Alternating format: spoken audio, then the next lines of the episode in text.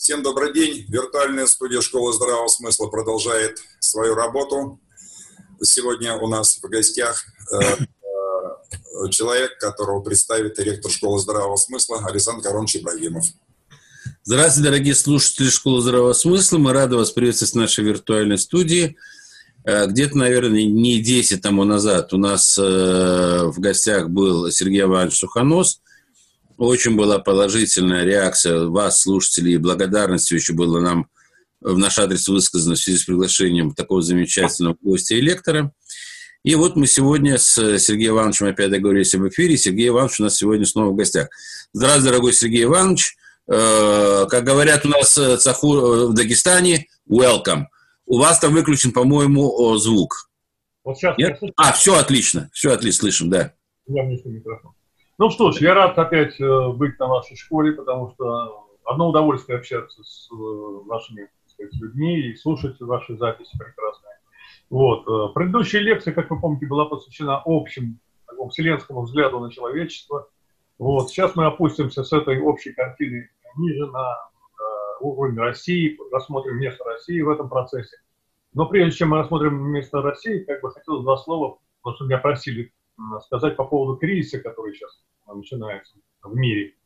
Вот. Э, я сейчас как системолог скажу э, такие вещи, которые, в общем-то говоря, наверное, только я им могу сказать. Дело в том, что любой а, процесс эволюционный, он заканчивается кризисом обязательно, потому что после э, исчерпания ресурсов, которые были когда-то открыты, наступает кризис исчерпания ресурсов и переход на новую ресурсную базу. Вот мы сейчас как раз попали в такой типичный системный кризис. Все человечество. И каждая страна будет из этого кризиса выходить своим путем. Что касается кризиса, то все кризисы абсолютно, э, из кризисов есть только три пути. Только три, всегда, из любых кризисов. Первый путь – это ничего не делать, тянуть до последнего, стараться не замечать. Этот путь мы уже прошли, начиная с прошлого века, пожалуй, заканчивая вот нашим временем. Это 20-30 лет мир пытался не замечать системного кризиса. А, второй путь, который включается по исчерпанию первого, когда тянуть дальше некуда, это, это путь, э, так сказать, э, возврата назад, это путь э, снижения, так сказать, численности, причем потому что в биологии, так сказать, любая популяция, достигшая определенного уровня и исчерпавшая ресурс, она движется по пути какому? Вот идет экспонента, рост, достигается максимум, потом надлом, и идет понижение популяции, потом эта популяция возвращается опять, и так она волнообразно существует как бы вот на том уровне ресурсов, которые э, существуют. Но это в биологии. Вот мы сейчас как бы по биологическому пути пошли, по пути сокращения, скорее всего, я так думаю, сокращения численности популяции населения Земли с целью сохранить ту ресурсную базу, которую мы освоили, там, когда началась промышленная революция. Этот путь свойственен всем биологическим системам. Если вы откроете, посмотрите так сказать, э, интернет, то там тысячи таких графиков, записей, посвященных именно этому варианту. Вот э, саранча то раздолжается, то уменьшается, то приходят волны. И так, в общем-то, существует достаточно долго. Но дело в том, что э, в, и в биосфере, но это просто давно было, э, выход из этого кризиса, он происходит еще третий путь. Это путь создания нового видового состава или новой ресурсной базы. Это путь вверх, не вниз, а вверх. И при этом численность популяции вырастает. А, у человечества таких кризисов было достаточно много. Каждый кризис казалось, что единственный путь – это сокращение численности. И а, такие, так сказать, варианты я могу в конце, если время хватит, рассказать про то, как а, в, Северной Африке сказать, пастуха, пастушьи племена, они исчерпали ресурс э, саванны, и в результате наступила экологическая катастрофа, они начали уничтожать друг друга, появились военные отряды, появились военные отряды, но это ни к чему не привело, потому что выход из такого кризиса – это только биологический выход. Единственный выход для человека – это подняться на новый уровень развития, освоить новую э, базу. И тогда вот был выход как раз освоения берегов реки Нил, новой цивилизации. Мы сейчас стоим точно в такой же ситуации. Ничего нового совершенно нет, поверьте. Вот. То есть выход только один реальный для человечества. Вот. Э, только выход на новый уровень э, развития, на новую технологическую базу – повышение экономической эффективности или эффективности жизнедеятельности, я больше скажу, а, минимум в 10 раз, а то и в 100 раз. То есть вы представьте, что у нас вся наша технологическая база ресурсная, эффективность повышает в 100 раз. То есть при том же количестве ресурсов а, польза от них в 100 раз больше. Ну, естественно, какой, о каком кризисе при таком скачке можно говорить? Это возможно, да, но Как это сделать, это отдельная тема, мы сейчас ее попытаемся коснуться. Вот. Ну, значит, что я хочу сказать, что сейчас очень много записей, посвященных вот этому кризису и злым силам, которые руководят кризисом и так далее, и так далее. Я хочу обратить внимание дорогих моих зрителей на то, что есть такое замечательное выражение. Там, где ваше внимание, там ваша энергия. Если вы думаете о разрушительных силах, то ваша энергия с ними. Если вы думаете о созидательных силах, о будущем, то ваша энергия там, в будущем. Вы его созидаете своими мыслями. Более того, есть еще один секрет. Если вы мысленно в будущее устремляете свою энергию, мысли и способ мышления, то вы получаете из будущего дополнительную энергию. Вы черпаете энергию из будущего, а не из разрушительного прошлого. Поэтому я советую как бы создать такой идеальный образ будущего и пытаться его э, мысленно представить, а потом реализовать. Вот. Ну, что я хочу сказать. Э, во-первых, я хочу сказать, что, возвращаясь к прежней, так сказать, лекции, что а, как бы неизбежно все равно а, атомизация общества будет происходить, она уже идет, она уже почти дошла до точки, да, уже дошла до точки. После атомизации происходит следующее, такой биологическая аналогия, некоторым она понравилась, некоторым не понравилась, это вот гусеница, которая превращается в куколку, а внутри куколки все превращается в протеиновую массу. Вот откуда берется э, потом бабочка вот, из этой протеиновой массы. Оказывается, там есть такие диски, вот, называются они дисками, это стволовые клетки, в которых уже есть программа бабочек зашита. И из, вот благодаря этим как раз э, стволовым клеткам, которые уже есть ранее, и возникает бабочка. Поэтому я считаю, что школа здравого смысла, ну, как минимум, э, процентов 70, э, так сказать, ее докладчиков представляют собой как раз те самые вот геномы будущего, стволовые клетки. Когда придет время, начнется работа именно этих программ, и мы создадим новую Россию. Вот другого варианта в природе не существует. Да, надо пройти через все кризисы, включить новую программу и создать новую Россию. Ну, те, кто в это не верит, те будут, к сожалению, находиться в прошлом и в кризисе до конца. Теперь два слова о том, что такое инноватика почему она важна для России. Если вы посмотрите вокруг себя, то вы не найдете ни одного предмета, который не был бы создан с помощью инноватики. Что такое инноватика? Инноватика. Это новая идея, воплощенная в жизнь. Многие считают, что это только техническое, но ничего подобного. Ну, мы сидим с вами за столом, пользуемся компьютером, пользуемся, так сказать, там различными способами связи, книгами. Все это когда-то было идеей. Так вот, э, что такое инноватика? Начнем с АЗОВ. Э, многие, кстати, путаются в этом термине. Инноватика – это новое, внедренное в жизнь. Причем не только техническое новое. Вот, например, взять э, создание фабрики такой промышленной, Китай, да? Это была большая, грандиозная мировая инновация.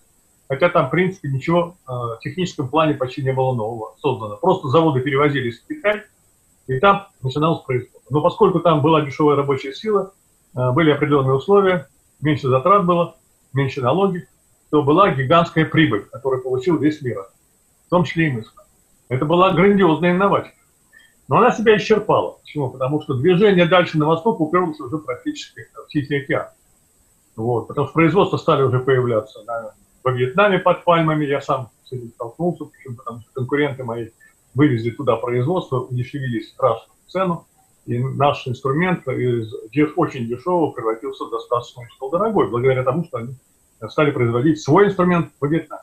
Но дальше Вьетнама, дальше уже идти некуда, дальше океан. То есть удешевление закончилось. Дальше надо возвращаться к обычной инновации, традиционно-технической, научной, а именно нужно создавать новые технологии и внедрять Э, выхода нет. То есть это единственный путь. Человечество многократно проверяло, есть ли другие выходы из кризиса, и убеждалось каждый раз, что единственный выход – это инноватика, создание новой суммы технологий, нового опыта.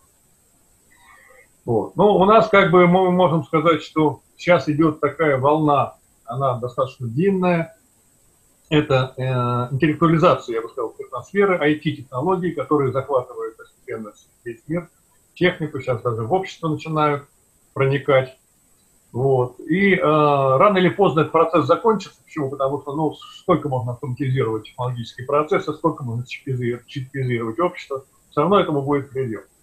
И рано или поздно этот инновационный э, процесс, в котором, кстати, наши русские ученые и технари участвуют очень активно, это хорошо известно по участию наших людей в Гугле, так сказать, в Самсунге, там огромная, так сказать, диаспора русских инженеров, которые работают.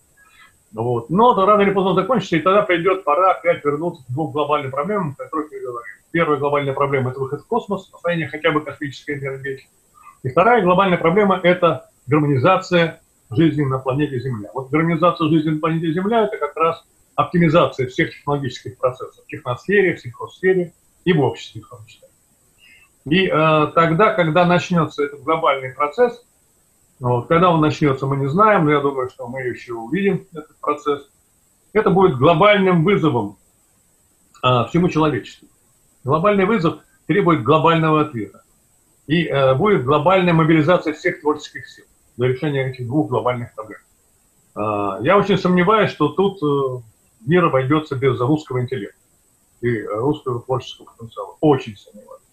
То есть я думаю, как на фронте, когда под ружье брали, в окопы посылали даже раненых бойцов, все, кто способен будет что-то творить, все будут брошены в этот прорыв. Просто другого выхода нет. Вот. Ну, что я могу сказать? А, мы э, вот как бы э, с вами первую часть заканчиваем. Почему? Потому что э, мы как бы, ну, я считаю, что достаточно объективно и доказательно, логично показал, что другого выбора нет у.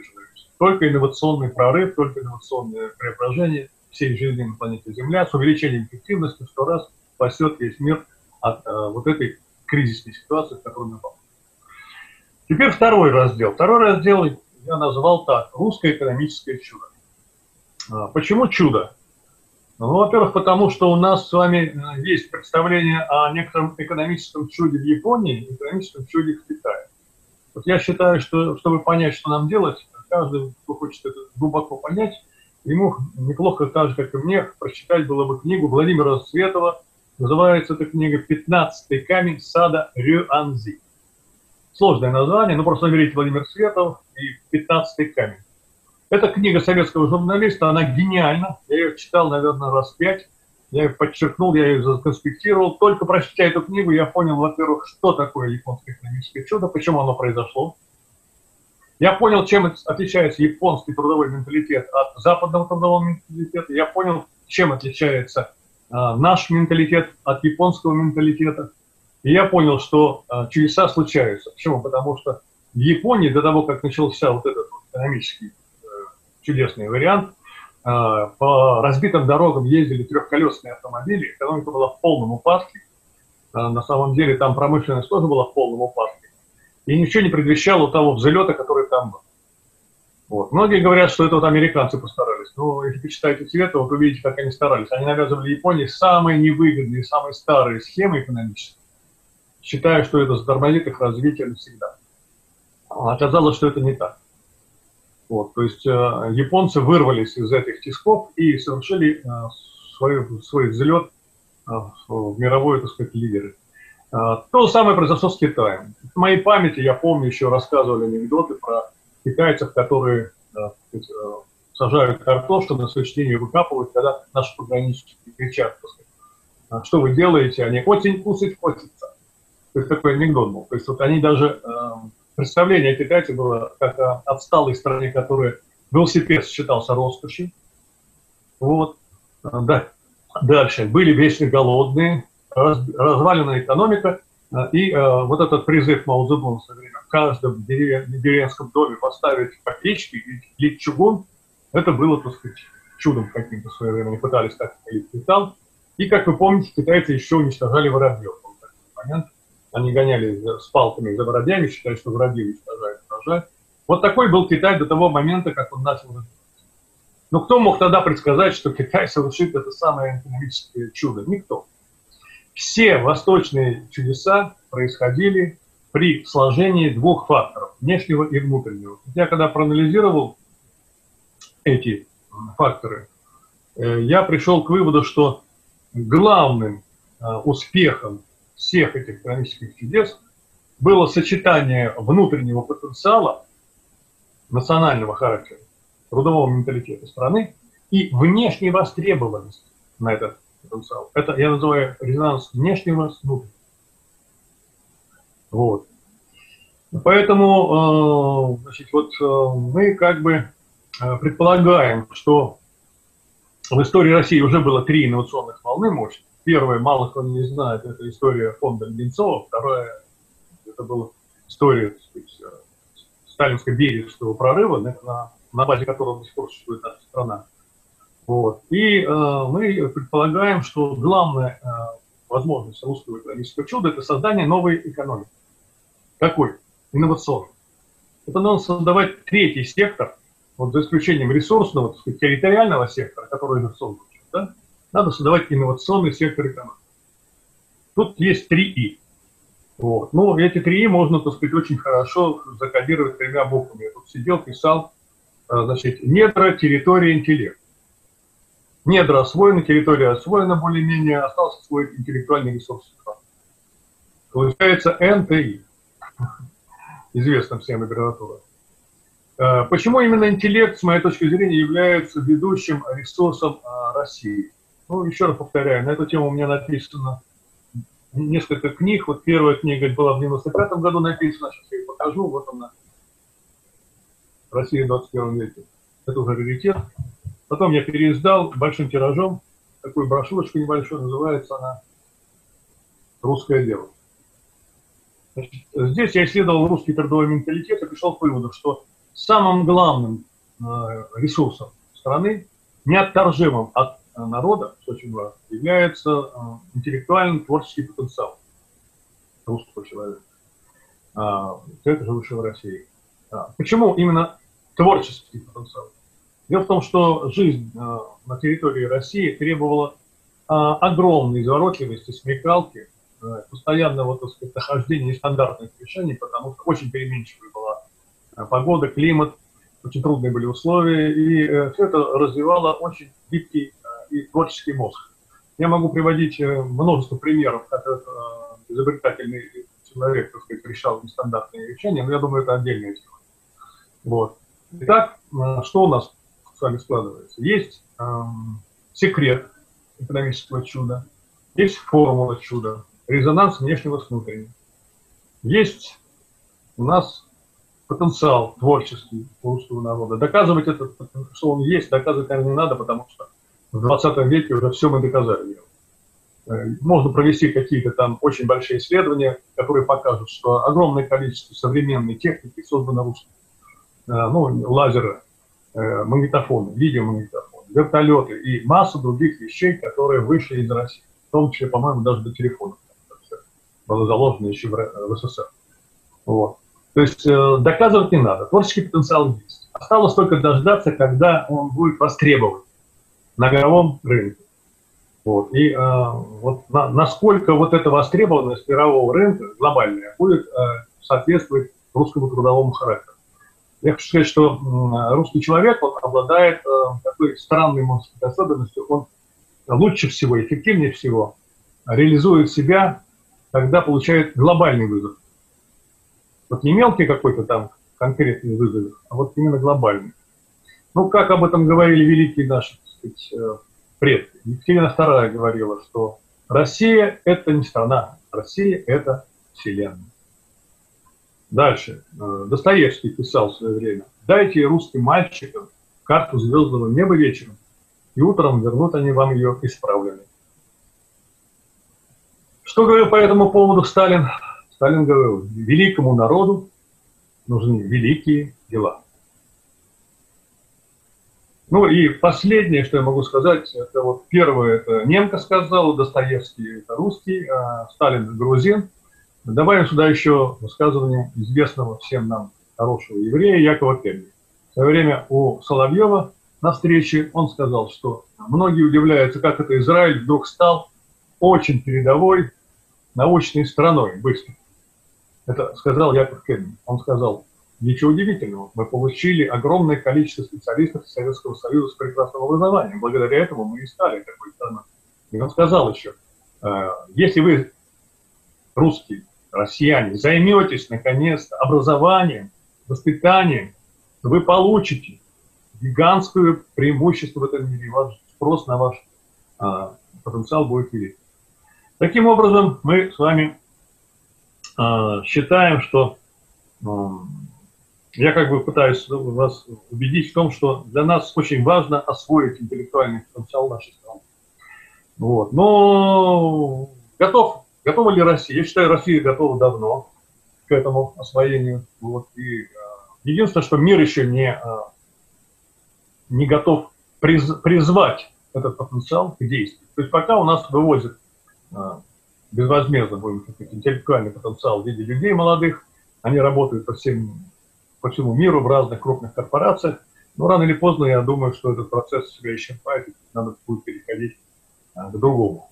А пока мы должны ждать, ждать, что значит ждать? Ну вот Илья Муромец 33 года на пищи провел, только на 33-й год он очнулся, поэтому 32 года мы с вами прождали, осталось нам еще годик один подождать, когда мир э, востребует этот творческий потенциал, вот, и тогда мы будем э, опять передовой стороной мира.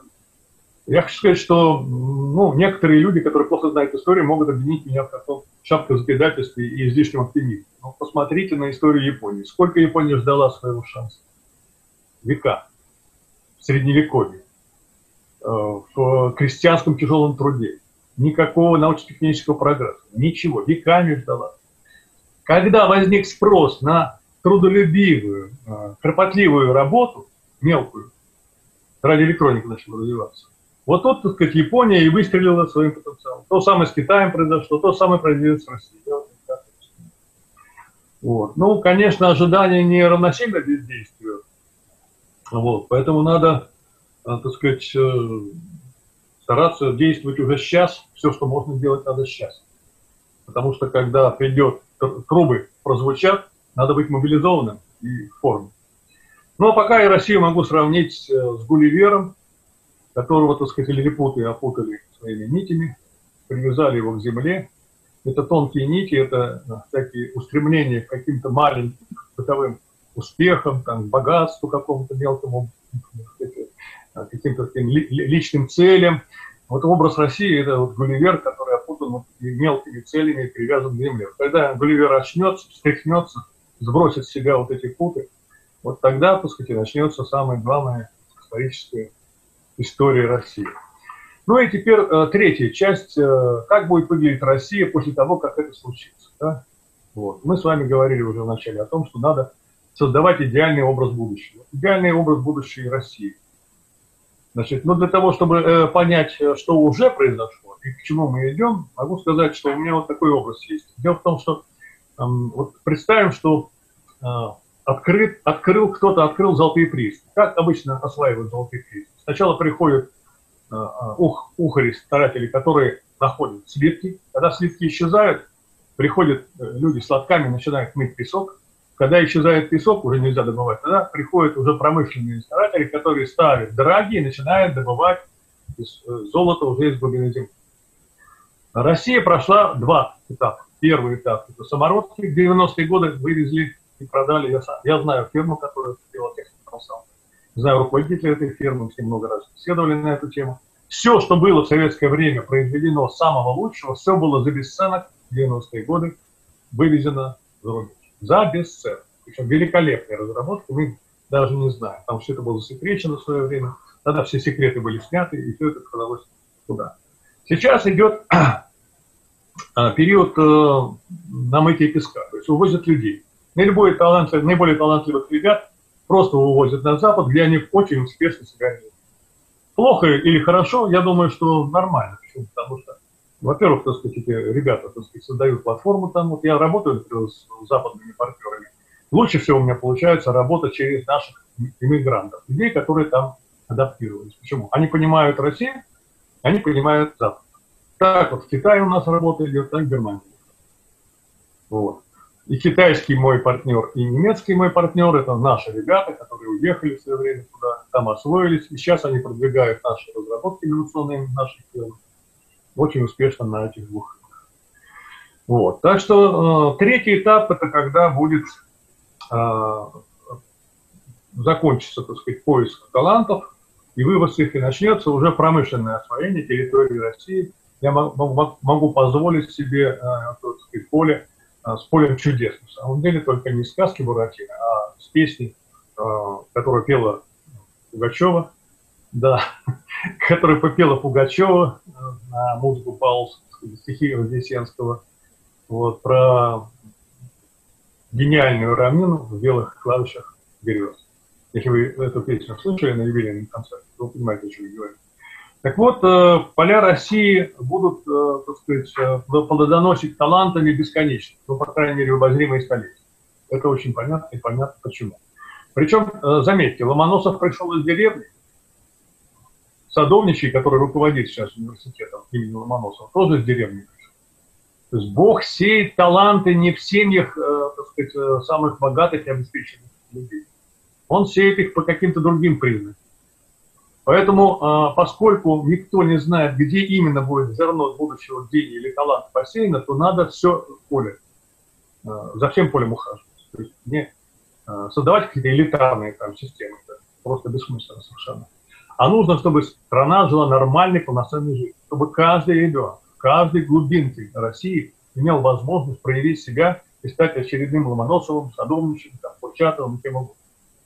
В сталинские времена, кстати, именно такие талантливые люди и ребята из крестьян, из деревень и создали весь этот щит наш, науку нашу. Так это можно целую историю рассказывать, кто откуда пришел, из какой деревни и чего он добился. Вот. Талантами, э, талант, Бог сеет таланты, так сказать, по территории, не обращая внимания на богатство. Это хорошо понимали еще в Древнем Египте. Кстати, древнеегипетские жрецы собирали себе учеников не среди своих потомков. Они ездили по Нилу на лодке и в деревнях находили совершенно, казалось бы, случайно образом какие-то э, маленьких детей, которых они забирали к себе, и из них делали жрецов. У них были какие-то критерии отбора, совершенно нам неведомые. Но именно благодаря этому а, древнеегипетская цивилизация просуществовала 5 тысяч, 5 тысяч лет, потому что там была интеллектуальная элита, которую собирали на полях, а не в, так сказать, э, дворцах богатых. Вот. Ну и та же история с Буддой. Как Будду ищут? Его не ищут, так сказать, среди буддийских храмов. Нет, его ищут в обычных семьях. Вы знаете прекрасно эту историю. Как Поэтому единственный путь превратить Россию в а, творческую, так сказать, державу или страну, или цивилизацию, это создать на территории страны условия для нормального роста а, всех детей. А кто из этих детей потом станет вторым Ломоносовым, там, или третьим Курчатовым? Это никто не знает. Поэтому те люди, которые это поймут, и ну, те люди, у которых есть голова, деловая хватка, и у которых есть деньги, они начнут создавать эту индустрию, вот, они и будут, так сказать, новые элиты, которые выведут наш интеллектуальный потенциал на мировой рынок. Я говорю не голословные вещи, я знаю таких несколько человек очень богатых, которые вот именно этим занимаются. Вот. Ну и что еще хочу сказать, что я тут э, люблю всякие словосочетания, которые приводят к каким-то э, красивым, так сказать, э, э, коротким э, словам. Я вот подумал, как можно назвать э, будущую отрасль? И кто ее будет руководить? Конечно, надо создать министерство. Министерство инновационного развития ну, хорошее название, это Министерство инновационного развития. Три заглавные буквы дают нам мир. Правильно? Миру наш мир. То есть наше Министерство инновационного развития будет миру давать мир. Вот такая красивая получилась мысль. Ну, что еще? А, могу сказать, что а, вот э,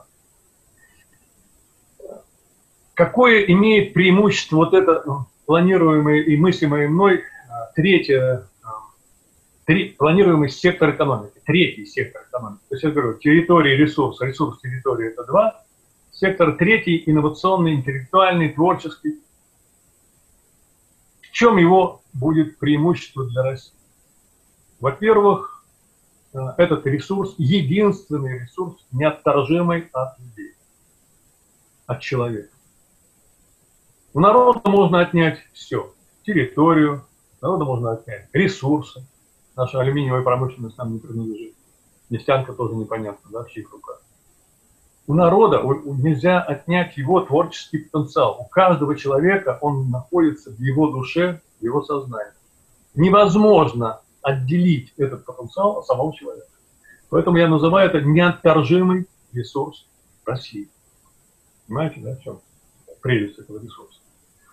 Вот. Ну и э, что я могу сказать по этому поводу? Что это богатство, которое совершенно сейчас безобразно используется, рано или поздно будет востребовано. Вот, рано или поздно, даже если люди, которые будут цинично, экономически так заинтересованы в получении денег, только денег от этого ресурса, они вынуждены будут, понимаете, для того, чтобы собрать урожай яблок, надо посадить деревья, вырастить деревья, ухаживать за деревьями, обрезать деревья, подкармливать деревья, и после этого только сможет собрать урожай. Так?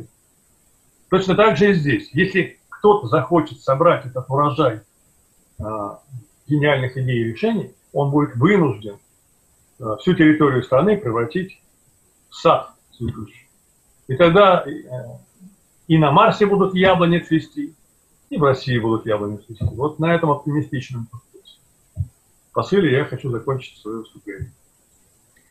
Сергей Иванович, ну, спасибо огромное. Первое, что я хочу сказать, что э, мир мне название очень нравится, вот, э, оно как-то ложится на сердце. А последние строки, вот, которые были произнесены, значит, на Марсе будут яблоки расти, это вообще любимая песня из моего детства. И я ее все время как, с ней вспоминаю, когда хочу что-то продемонстрировать. Поэтому здесь полная у нас с вами гармония.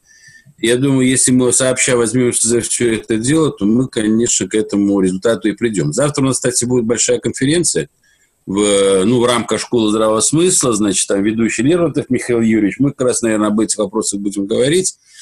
Я не знаю, будет у вас возможность подсоединиться, не будет, но я завтра буду ссылаться именно вот на ваш, на этот проект и на сегодняшнюю нашу с вами беседу. Там будет достаточно большая у нас аудитория, то есть это такая вот будет, ну, там человек, наверное, на 40 конференция будет как минимум. И я там обязательно об этом буду говорить, потому что это очень созвучно и нам, и это очень созвучно тому, вот мы сегодня до вас встречались с замечательным совершенно нашим мыслителем, философом, физиком, ученым из Санкт-Петербурга.